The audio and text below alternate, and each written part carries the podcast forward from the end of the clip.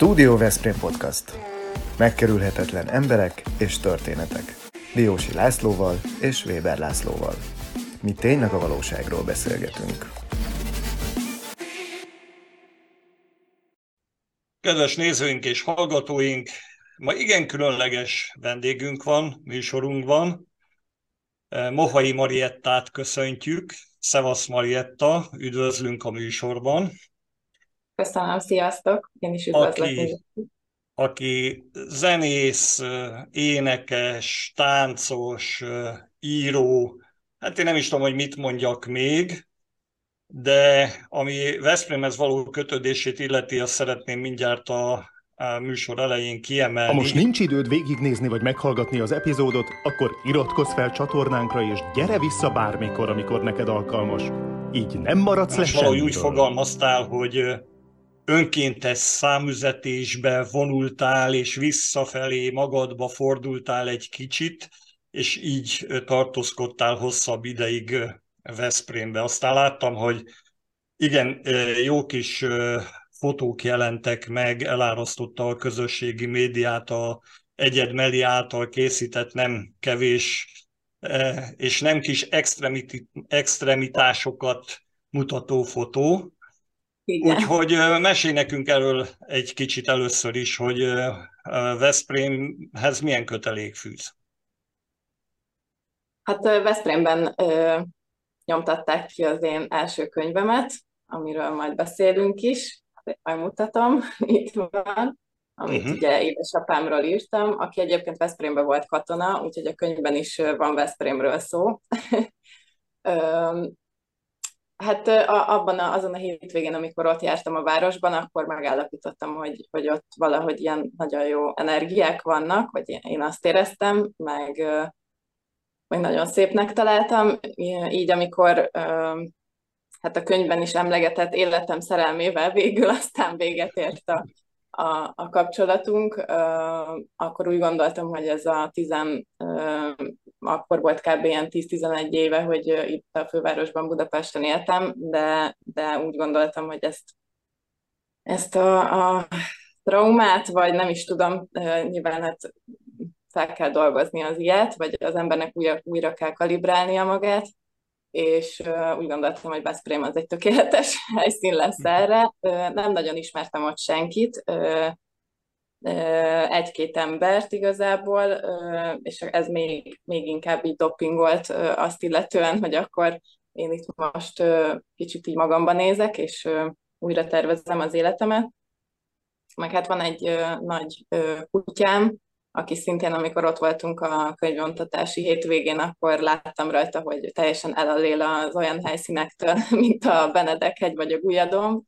Úgyhogy Na jó, akkor most már, tudjuk, most már tudjuk, hogy a kutyák mitől ájulnak el, az idegen kutyák Veszprémben a Benedek hegytől, de akkor te, mint egy ilyen Veszprémi átutazó, nyilván egy egészen más szemüvegen keresztül látod a várost, vagy láttad a várost, és ugye ezt mondtad, hogy ez egy, egyfajta elvonulás volt, egy önkéntes számüzetés. Na, ebből a perspektívából milyennek látod a várost? Mi az a, mi az a legfontosabb, amit így, így meg tudsz fogalmazni átutazóként, meg elvonuló, merengő emberként Veszprémről? Hát egy csendes kisvárosnak ö, találtam, vagy találom most is. Most lehet, hogy ebben az évben már nem lesz olyan csendes, úgyhogy kicsit sajnálom is, hogy hogy már nem vagyok ott, de biztos, hogy vissza fogok látogatni a webes programokra. Nekem nagyon jól jött ez a, ez a kicsit lassabb mm, életvitel, amit ott tapasztaltam. A, a fővárosban a hetedik kerületbe éltem, úgyhogy ott folyamatosan a, a turistákkal, meg a, az igazi vadészakával voltam körbevéve. Hát Veszprémbe ott hozzá kellett ahhoz szoknom, hogy este tízkor nagyjából nem bezár, hétvégén talán éjfélig kitolódik ez a, ez a, ez a dolog, de hogy én ennek is nagyon örültem. Én a maganézést azt a természetjárással is összekötöttem, uh-huh. mindazonáltal, hogy a, a lakásban művészeti tevékenységeket folytattam. És hát szerintem, amit be lehet járni Veszprémbe, én mind bejártam, mint egy ilyen lelkes turista, és tényleg hát a Gulyaddombra én szent helyként zarándokoltam majdnem minden nap, Nagyon szerettem a, a jutásütész kilátónak a környékét is, azt teljesen úgy gondoltam, hogy az egy ilyen általam felfedezett, amit még talán a mhm. Veszprémiek se ismernek annyira, ott volt egy szikla, ahova általában, hogyha kimentem, akkor csak, csak én voltam egyedül, és épp, hogy láttam a Veszprémi tornyot messziről, meg a Veszprémi kis városi sziluetteket, de ott nekem tényleg az volt a lényeg, hogy, hogy ne nagyon érintkezzek emberekkel, hanem csak a természettel és magammal, és ezt abszolút a, a város biztosította, de egyébként nyilván volt olyan, amikor magamból is elegem lett, és annak nagyon örültem, hogy rengeteg ö, olyan kis ö, ö, kocsmát vagy éttermet is felfedeztem, ahol, ö, ahova engem akár mint törzsvendékként, vagy egy, egy ugye egy ilyen nagyon cuki működő közösség tagjaként mindig üdvözöltek. Nyilván a kutyám az ő csináltam a leginkább a, a hírnevet nekem, Így igen. Így van. Oké, okay, Mariatta, köszi, ez az összefoglalás tökéletes volt, és akkor itt kell elárulni azt rólad, hogy egyébként te turisztikai szakember is vagy, mert hogy egy ilyen e, diplomával rendelkezel, tehát itt, itt most tulajdonképpen egy turisztikai szakember írta le nekünk a várost, aki megélte átmeneti jelleggel, és így foglalja össze. Szuper, köszönjük! No, evezzünk át egy kicsit más vizekre. E, mutattad e, azt a könyvet, ami egészen különleges e, valami, hiszen édesapádról írtad, egészen pontosabban édesapáddal egy párbeszéd van a könyvben. Mohai Tamásról van szó, aki ugye, gitáros, zeneszerző, énekes, zseni, életművész, nem tudom, mit kellene még mondanom. Egy biztos, hogy egy fantasztikus zenei pályafutást hagyott eddig maga mögött, de hát most is zenél, sőt, most már a családtagokkal e, zenélget újabban. Ha jól tudom, akkor az utóbbi időben Veszprémben is járt és e, fellépett itt a papírkutyában. papírkutyában. Igen, tehát ő aztán rendkívül sok zenekarban játszott, a Faxni, East, ugye a Török Ádámmal, a KFT-ben volt zenész, most a Mohain csapatában arangidős parancsnok, és úgy gondoltad, hogy írsz egy könyvet, egy zenei életrajzot, olyat, ami hát összefogja életének történetét, de mielőtt erről beszélnél, azért hadd kérdezzem meg, hogy ez valami, eh, valami kis pótlása volt annak, hogy hát finoman szólva nem volt harmonikus a ti életetek egymás mellett, vagy nem együtt éltetek hosszú ideig.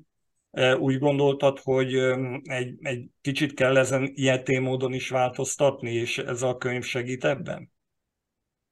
Ö, igen, hát szerintem az egy fontos dolog, hogy ismerjük a felmenőinknek a, az életét ahhoz, hogy így magunkat ö, kalibráljuk ö, valahova, ö, és hát én a két szülőm közül talán őt ismertem kevésbé pont ezért, mert hogy ö, másfél-két éves lehettem, amikor ő elköltözött tőlünk, és ö, hát neki mindig is a zene volt a, az első, és hát járta az országot, meg rengeteg dolgot csinált egyszerre. Én, hogyha néha így még újra majdnem kívülről tudom egyébként ezt a könyvet, már rengetegszer, rengetegszer olvastam át, meg szerkesztettük tényleg majdnem tökéletesre, de hogy a mai napig, hogyha, hogyha ugyanígy fogom magam, és részleteket csak így elolvasok, akkor mindig ledöbbenek, meg belegondolok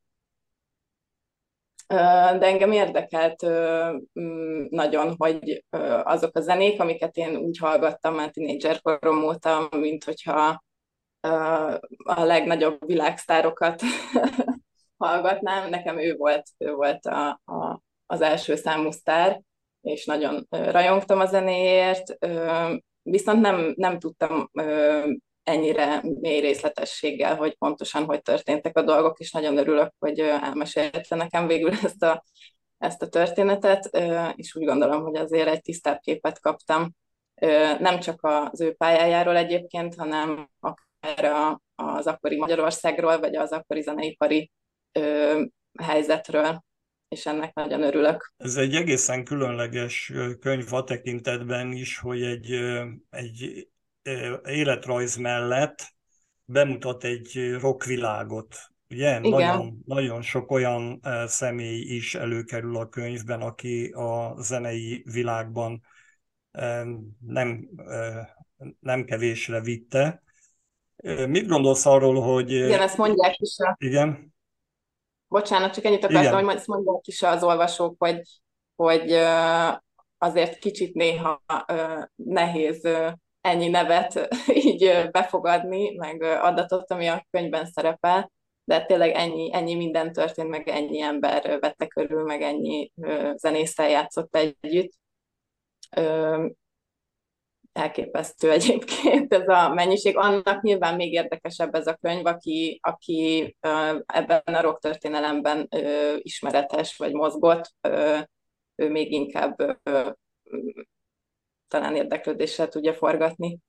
Azzal kezdődik a könyv, bocsánat, csak ugye még a könyv legelejére térjünk vissza egy kicsit. Azt hiszem, hogy valahol ott az ele legelején van, van az a mondatod, hogy sokáig nem ismertem az apámat elárulom neked, hogy valószínűleg én jóval előbb ismertem az apádat, mint te, mert nekem egy ilyen, még egy ilyen kazettán, a Faxni, egy fekete-fehér, nem tudom, megvan-e neked ez a borító, én egy koncertjén vásároltam tőle. Elmondható az egyébként, hogy, hogy te a, megismerted az apádat, és nem csak a történelmét, a rock történelmét, hanem közelebb is kerültél az édesapádhoz, amikor ez a könyv született? Ez abszolút így igaz, bár ez a közeledés ez egész életemben folyt. Tehát, hogy, hogy onnantól, hogy felköltöztem Budapestre, már akkor is kicsit elmélyedt jobban annál a kapcsolatunk, mint előtte. Mert akkor elkezdtem a koncertekre járni, csak hát igazából én abban az időszakban kezdtem előtt megismerni, ami talán a 2010-es évek, és uh-huh ilyenekről, hogy mi történt 1985-ben, és a, a Faxni hogy, hogy vált egy országos szinten is ismert bandává, nyilván kicsit underground, underground módon, de hogy ezekről én nem, nem nagyon tudtam. Uh-huh. Vagy hát sok történetet mesélt ő, tehát a könyvnek az ötlete is abból fakad, hogy én nagyon sokszor hallottam, volt, hogy ugyanazokat a, a történeteket is, amiket nyilván örömmel hallgattam, csak így az volt bennem, hogyha ő ezt így ennyire szívesen közli, akkor, akkor biztos, hogy másokat is érdekelne. Beszéljünk azért arról is, hogy te belevágtál ebbe a könyvbe, de nem úgy, hogy nem volt semmilyen tapasztalatod, mert hogy te a Rockstarnak is kezdtél írogatni, ugye a Rockstar című magazinnak, és kiválasztottál tizenvalahány olyan szerelmes párt a könnyűzene történetében, Mennyi mindent tudtok. Ja, mi nyomozunk, tehát uh, itt, itt semmi nincsen előre megbeszélve, de mindent tudunk rólad. Még olyasmit is, amit, uh, amit, uh, nem, amit, nem, amit, amit nem hozhatunk a nyilvánosságra. Na és az volt, az volt így a kezdet, hogy és akkor bátorodtál föl, mikor ennek sikere lett, mert az egy 17 ezer karakteres három részben megjelenő produkció volt a Rockstarban akkor utána úgy érezted, hogy na most már kész vagy arra, hogy egy könyvet írjál. Méghozzá egy ilyen nagy sikerű könyvet, hiszen ugye most jelent meg a második kiadása. Igen. Öm, hát talán nem azt a cikket említeném, ami miatt úgy gondoltam, az mindenképpen a, az újságírói pályámnak egy kiemelkedő darabja, de addigra én már egy, szerintem egyszer összeszámoltam, hogy kb. egy 150 interjút én elkészítettem, a Rockstar magazin számára, különböző zenészekkel, fiatalokkal, idősebbekkel, és mindenféle zenei stílusban. És néha így éreztem, hogy, hogy, hogy azért apukám bizonyos dolgokról biztos, hogy mélyebben tudna beszélni, vagy többet, és lehet, hogy, hogy egyébként ez is, vagy hát majdnem biztos, hogy ez is befolyásolt de maga az írás, az, azt már egyébként tinédzser korom óta így napló formájában művelem, a zenét meg ugye kedvelem, úgyhogy ez a Rockstar magazin egy ilyen csodás együttállás volt, és hát azt hiszem, hogy egy ilyen 5-6 évet dolgoztam velük összességében, úgyhogy az is sokat hozzátett ahhoz, hogy ezt a hazai zeneipari közeget kicsit jobban átlássam, de mindig úgy gondoltam, hogy, hogy azért a, az apám mondani valójában és zenéjében van valami olyan kis extra, ami, amit, amit másoktól nem, nem hallottam még. Hogy képzeljed? van benne, igen. Van benne olyasmi is, ami, vagy lehetett volna benne olyasmi, ami olyan intimitás, amit azért nem akartatok papírra vetni, holott Persze. különleges vagy érdekes? Mert talán másokat érintett a dolog?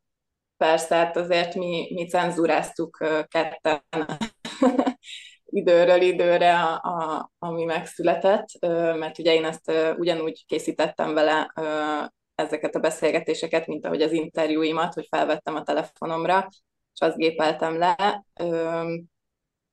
És hát amikor már leírva láttuk, akkor, akkor ott több ponton elgondolkoztunk, meg hát egyébként nem csak mi ketten, hanem a közeli hozzátartozóink, barátaink is olvasták, tehát hogy abszolút nem szerettünk volna egy ilyen szennyes, kiteregetős, élcelődős, vagy, vagy esetleg olyan kellemetlen helyzet, helyzeteket szülő könyvet készíteni, ami, ami nem, nem azt a célt szolgálja, amit mi szeretnénk. Mi, mi azt szerettük, vagy hát azt nem tudom, hogy, hogy szerintem apukám csak elmesélni szerette volna a történetét, vagy úgy mondom, hogy szívesen mesélte el nekem. Én, én, pedig, én pedig szerettem volna, hogyha egy kicsit ez a, ez a kép, ami talán így kialakult róla, akár ez, hogy a, a zseni, vagy, vagy a, a, az ember, aki ugye nem ismer félelmet, és mindenképp elmondja mindenről, amit gondol, de szerettem volna, hogyha egy kicsit a, több oldalról is rá lehet erre nézni, és remélem, hogy ez sikerült. Uh-huh. Marietta, akkor ha én jól értem, nem nagyon kellett ösztönöznöd édesapádat, ő nagyon szívesen beszélt, mert én erre lettem volna kíváncsi, hogy hogyan teremtetted meg azt a helyzetet, az, azt a vissza-visszatérő helyzetet, amiben édesapád el tudott kalandozni nyíltan, őszintén. Ezt csak azért is mondom, mert egyébként egy tanácsadó barátommal erről beszélgettünk, hogy bár sokan élnek együtt a szüleikkel, de nem ismerik a történeteket, és milyen fontos lenne az, hogy mindenki a saját családjában, a saját apjával, anyjával megcsinálja ezt, a, ezt az interjú kötetét, akár csak így saját használatra. Szóval neked volt-e valami spéci módszered, mondod, hogy telefon rögzíted, és, és oké, okay, de hogy, hogy teremtetted meg ezt a milliót, vagy, vagy ez megvan köztetek úgy alapvetően? Magát az ötletet, hogy egy könyvet szeretnék írni róla, a születésnapjára adtam, egy ilyen mondhatjuk, hogy kupon formájában, vagy hát mhm. egy, ezt is így kézzel leírtam neki, és nagyon tetszett neki, meg akkor nagyon örültünk, de szerintem eltelt egy fél év úgy, hogy még csak így ízlelgettük, tehát hogy, hogy találkoztunk, beszéltünk mindenféléről, és akkor néha szóba jött a könyv is, hogy, hogy na de, hogy ki milyen könyvet akar. És amikor megvolt ez a, ez, ez, ez a formálgatás, csak így elméletben, akkor, akkor utána végül is szerintem nem pont így egyszerre kezdtünk el nyitni a felé, hogy akkor, akkor üljünk le és beszélgessünk. Azt hiszem, hogy a, az első pár beszélgetést azt az ő kertjükben folytattuk le, és akkor párszor volt, hogy, hogy ő jött Budapestre, magát azt, a, a hangulatot megteremteni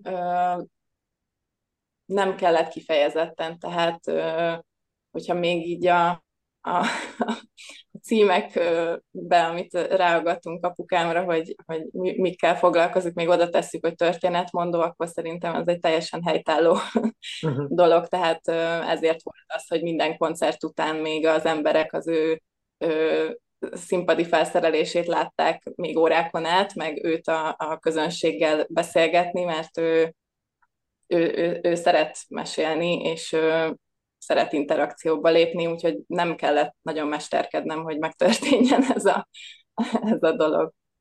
Erről az interakcióról jut eszembe, hogy megjelenik egy könyv. Tartotok néhány könyvbemutatót. Ott gondolom megjelennek olyanok, akik az ő pályatársai, zenészek, ismerősök, barátok. Nem merült föl az, hogy na most van egy jó kis könyv bemutató, akkor utána megcsapjunk a húrok közé, és legyen egy jó kis zenei este. De voltak ilyen, voltak ilyen zenés, szerintem mind a két nagy bemutató, az egyik Fehérváron, a másik itt Budapesten, ott, ott volt zene, csak inkább akusztikus formában, meg inkább családi körben, illetve inkább már azokkal, akik elő mostanában zenél, tehát ilyen összekürtölős all-star zenekar, ő már ugye ezt megtette 2009-ben a szerzői estjén, Úgyhogy főként, mivel hogy a könyv a Covid idején jelent meg, ott nekünk nem volt annyira nagy mozgásterünk abban, hogy itt most milyen koncerteket, vagy milyen hatalmas koncerteket szervezünk össze. Szerintem örültünk, hogy, hogy egyáltalán ezekre volt lehetőség. Uh-huh.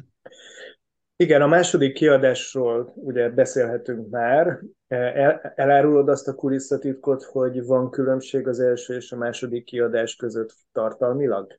Tehát akkor ez azt jelenti, hogy mind a ketten már megérlelve is abszolút rendjén valónak tartjátok az elsőtől az utolsó betűig, tehát nem kellett módosítanotok. Nem, nem. Ö, nekem nyilván a, ami változott, azt már az elején elmondtam, az, az, az ugyanúgy benne maradt a, a, a könyvbe. Lehetett volna szőrszálat hasogatni, de szerintem mi ezt késznek gondoltuk, mhm. tehát, hogy még eljátszottunk a gondolattal egyébként sokáig, hogy, hogy milyen jó lenne egy ilyen bővített kiadás, mert előkerült még több fotó, vagy akár még több történetet bele lehetne szúrni, de de most már érdek, tehát hogy nem azért nyomtattuk újra, mert, mert mi találtuk ezt ki, hogy akkor minél hamarabb, minél több könyv legyen, hanem tényleg érdeklődés volt utána, uh-huh. és nekünk már nem maradt egy se, úgyhogy ilyen szempontból gyorsan, gyorsan cselekedtünk. Néhány évvel ezelőtt voltam az Egyesült Államokban a Rock and Roll Hall of Fame-ben, és csak tátottam a számat, mikor láttam ott a rengeteg rock legendának a relikviáit, a kottákat, a képeket, a zenei eszközöket, és gondoltam, hogy milyen jó lenne, hogyha Magyarországon is lenne valami ilyesmi. Hát kiderült, hogy van ilyesmi, amiről én nem tudtam, mégpedig Budapesten a Rock Múzeum, vagy a magyar rock hírességeknek a csarnoka, a Radnóti Miklós Művelődési Központban, a 13. kerületben, a Kárpát utcában. Megjegyzem, hogy annyira fölvillanyozottam, hogy dr. Bálint Csabával, aki az azt működtető egyesületnek a vezetője, hamarosan fogunk egy beszélgetést folytatni, ez jól illik az Európa Kulturális Fővárosa eh, programok közé és ott van egy könyvesbolt is a, a, a, ebben a Rock Múzeumban, és kiváló könyvek, Radics Béláról több könyv, vagy a Török Ádámtól 50 mini dal, Török Ádám kedvenc dalai, vagy a Scampolo Story, a Vesztesnek születtem címmel, stb. Ne, nem lenne jó esetleg ott is elhelyezni a ti könyveteket, mert biztos, hogy sokan mennek oda és vásárolnának belőle.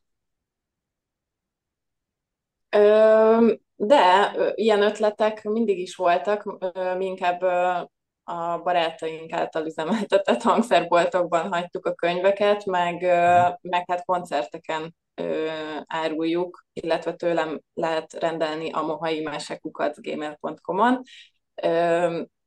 Hát és, mivel, és, hogy kor, ez nem... és kortalan a címe, ugye? Tegyük hozzá, kortalan. Ja. Majd erre is térjünk vissza, hogy ez mit jelent. Jó mivel hogy ez nem 3000 példányban jelent meg, ezért ezt nem szerettük volna, hogy, hogy uh, itt-ott uh, mondjuk, hogy több helyen nagyon kis mennyiségek legyenek, úgy gondoltuk, hogy legyen inkább egy kicsit egyértelműbb a kommunikáció erről. Meg hát így, hogy nekem személyesen írnak, azért többen szoktak visszajelzést is adni, hogy nekik milyen érzés volt a könyvet olvasni, vagy ők is elküldenek személyes történeteket, vagy, vagy kérik apukámat, hogy írjon nekik valamit a könyvbe, és hogy ettől egy picit személyesebb lesz, szóval, hogy ez, a, ez az 500 könyv, ami majd, hogyha a végén ott lesz a háztartásokban, akkor, akkor tényleg e, e, ezt mondhatom, hogy egy családias közeget teremtett, és hát abszolút közel, közelségben vagyunk a, az olvasókkal, és ez, ez így kicsit hát örömtelibb érzés uh-huh. nekem is, ahogy így. Meg, meg személyesebb akkor. Igen, igen. Na, na besz, térjünk rá a címre, ugye, ahogy a Laci ezt javasolta is, hogy ez a, ez a cím, ez hogy, hogy, jön, hogy jön össze? De mielőtt a Marietta válaszol, én elmondom, hogy én fölmentem a YouTube-ra, mert ugye minden után nyomozunk, keresünk, és ott van egy, egy szám. Igen. Arról a dalról ö, kapta a könyv a címét. Ö, hát ez a Mohain együttes, amit említettél, ö, ez már nem létezik, ö, de ugye édesapám csinált egy ö, albumtriót ö, pár évvel ezelőtt, ami ugyanúgy, mint hogy a szerzőiest, ez egy ilyen szerzői gyűjtemény, vagy mondhatjuk best of válogatásnak, és a, a második lemezen lévő, ugye a Végtelenben sem találkoznak címűn, szerepel ez, a, ez, a, ez, ez az utolsó dal a portalan. Hát nekem ez ahogy meghallottam, még a demo formáját, én annyira beleszerettem, hogy három napig szólt non-stop. Idé, idé, idéz, idé, idéznél ebből egy sort, mondjuk a kedvenc sorodat ebből a dalból? Hát ez jó kérdés, mert hogy ez nem, ez nem erről szól, hogy itt nem hiszem, hogy ki lehetne emelni egy sort. Ah, ez, tehát akkor ez egy meg. Igen, igen. Uh, igazából a, a fő kérdés, amit körbejár, hogy ugye mélység vagy magasság, uh-huh. és hogy menjek el, vagy maradjak, ami szerintem egy ilyen, uh, mondhatjuk egy általános uh, filozófiai kérdésnek, vagy hát ugye ezek között az állapotok között tengődünk. Nyilván van valahol az arany középút, amit tök jó lenne elérni, de ez a dal ez szerintem inkább kicsit ezt a, ezeket a szélsőségeket hozza fel, és hát a, a zene az, az gyönyörűséges, amit Bobek csinált, meg a szöveg is ugyanúgy, ahogy a, egyébként a zene egésze, tehát nagyon ilyen improvizatív módon állt össze, és nekem leginkább ezt tetszett uh-huh. benne. Tehát, hogy itt nem, itt nem az történt, hogy, hogy volt egy dal, ami, amit apukám otthon egyedül megírt, és aztán hónapokon keresztül bizonyos elvek mentén tökéletesítették, tehát nyilván egyébként sokáig dolgoztak ezen a dalon is, és tökéletesítették, de hogy a, a, ami, ami ott mondjuk akár a mélység, magasság, mint felvetés, ez a könyvben is le van írva, hogy, hogy ez, ez hogy született meg már ott a stúdióban egy bemondásra, és, és nekem ez volt az, ami, ami nagyon megfogott. Én nem ez a gyakorlós típus vagyok egyébként, tehát én nagyon hiszek abban, hogy a művészetnek van egy ilyen terápiás oldala, ami pont, hogy akkor jön ki, amikor nem meg nem kiművelni akarjuk a dolgokat, hanem akkor, amikor abban a hangulatban odaülünk, és kiadjuk, mint akár egy üvöltést, és szerintem nagyon tanulságos aztán vissza, visszahallgatni, vagy visszanézni, hogy ebből mi született. Uh-huh. Úgyhogy uh, nekem ezért volt nagyon nagy kedvencem ez a dal. És te énekelsz is, mert láttam, hogy az A38-on is fölléptél, jól láttam én ezt? Meg, uh, igen. Más helyeken igen. is. Szóval hogy képzeljünk el téged, hogy amikor apukát számait hallgatod, azokat is, akkor közben azért énekelgetsz, meg, meg, meg téged egyébként milyen zene foglalkoztat, vagy mi a kedvenced? Hát jelenleg teljesen más, mint amivel indultam. Ugye nekünk a családunkban is majdnem mindenki így az utánpótlásban zenélt, meg zenél, és nekem az első zenekarom az az unokatestvéreimmel alakult, még kis tizenévesek voltunk, The Mossis néven, ugye mi voltunk a mohák, és aztán hát a hangszinterművészeti szakközépiskolába mentem basszusgitár szakra tanulni. A, most, most esett le, hogy a mohák, oké. Okay. Igen, igen. Hát igen, és, kell egy kis idő ez. És ott, ott hát még több tehetséges embert megismertem, és igazából ott jött valahogy az, hogy én nem is biztos, hogy annyira tudok ezen a hangszeres vonalon, vagy hát nem is az, hogy, tehát, hogy igen, ha tudnék, hogyha ugye gyakorolnék, egyébként gyakoroltam, csak nekem ez az éneklés az ugyanúgy, mint ahogy már említettem, ez a, ez a kicsit ilyen improvizatívabb, terápiás dolog, tehát hogy az éneklés nekem picit ilyen öntudatlan, önkéntelen dolog volt mhm. mindig, és emiatt nagyon szerettem.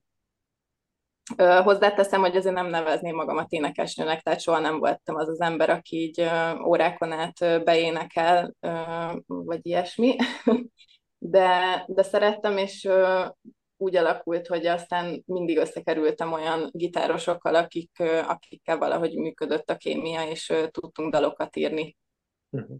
ebből a, ebből a kémiai együttállásból, és igazából én, én ezt én ezt nagyon szerettem. Most arra jutottam oda, hogy én egyébként színpadon nem annyira szeretek már állni, én, én inkább a zenét szeretem így készíteni ezeken a, az improvizatív módokon itthon. Uh-huh. Gitározni kezdtem most el, csak így, így, így a, a saját fejem után menve, és azt a Tina kutyám hallgatja, amiket szoktam gitározni, de azt is uh, igazából én kíséretnek használom, tehát hogy én arra ráénekelek. Néha apukám meghallgatja, akkor mondja, hogy, hogy jó, beleillik a műsorodba, de én, én másra használom a, a zenét, tényleg inkább a, a saját magam jólétem miatt, és nem azért, hogy másokat működve. Figyelj, csak nagyon-nagyon kevés időn maradt, és én úgy, ké, úgy készültem, hogy mindenképpen egy másik könyvről is kell, hogy veled beszéljek, mégpedig Sárándi József könyvéről, mert hogy te egy fantasztikus módon csinálod az irodalom marketingét, lehet látni egy olyan fotót rólad, ahol tulajdonképpen téged ez a könyv, ez egy verses kötet, takar és hogy, hogy szerintem nagyon működik. Te így a fotózással is ilyen intenzív kapcsolatban vagy, ha jól sejtem, ugye? Hát szeretett engem a Meli fotózni, meg volt olyan egyébként többször életem során, és azért nagyon hálás vagyok, hogy egy, egy fotós valahogy így rám kattant, és tényleg, tényleg jó, jó lett a végeredmény. Valószínűleg a dilisségemet azt azt szeretik. Igen. No, hát nagyon érdekes volt, amit mondtál. Örülnénk neki, hogyha édesapádat minél többször látnánk, hallhatnánk, meg téged is. Gyertek el a Veszprémi Kulturális Főváros programokra. Szeretettel várunk benneteket és mi is küldünk majd egy könyvet nektek, amit a mi kis podcastunk adott ki, Történetek Veszprémről címmel. Úgyhogy a könyvek találkozását is lebonyolíthatjuk itt a műsor keretében. Kedves nézőink és hallgatóink Mohai Mariettával beszélgettünk, az idő jó részében édesapjáról, Mohai Tamásról, és ismét egy könyvről volt szó, a Kortalan című könyvről. Mai műsorunkat Patronus Klubunk tagjai támogatták a Vitaking, a Sofia Magánklinika, a Kianti Apartments, a Targonca Trade, a Ringautó, a Bramag BMI Magyarország, a Nyugalom Kft., az Unilever Algida Veszprémi jégkrémgyára, a Nelson Biztosítási Alkusz és a Royal Kert. Köszönjük szépen, örülünk, hogy velünk voltál, Marietta. Én is nagyon köszönöm a meghívást, jó volt veletek. Kutyusodat pedig üdvözöljük, ő nem került műsorba, pedig erre számítottam, hogy egyszer csak majd megjelenik. Igen, én is, én is szerettem volna, de most alszik, és nem akartam azt, hogy így a kamerát, de nektek szívesen megmutatom majd. Jó. Jó. Okay. Köszönjük, Köszönjük szépen akkor még Ciao. egyszer. Ez a Studio Veszprém műsora volt. Hallgasson ránk minden pénteken!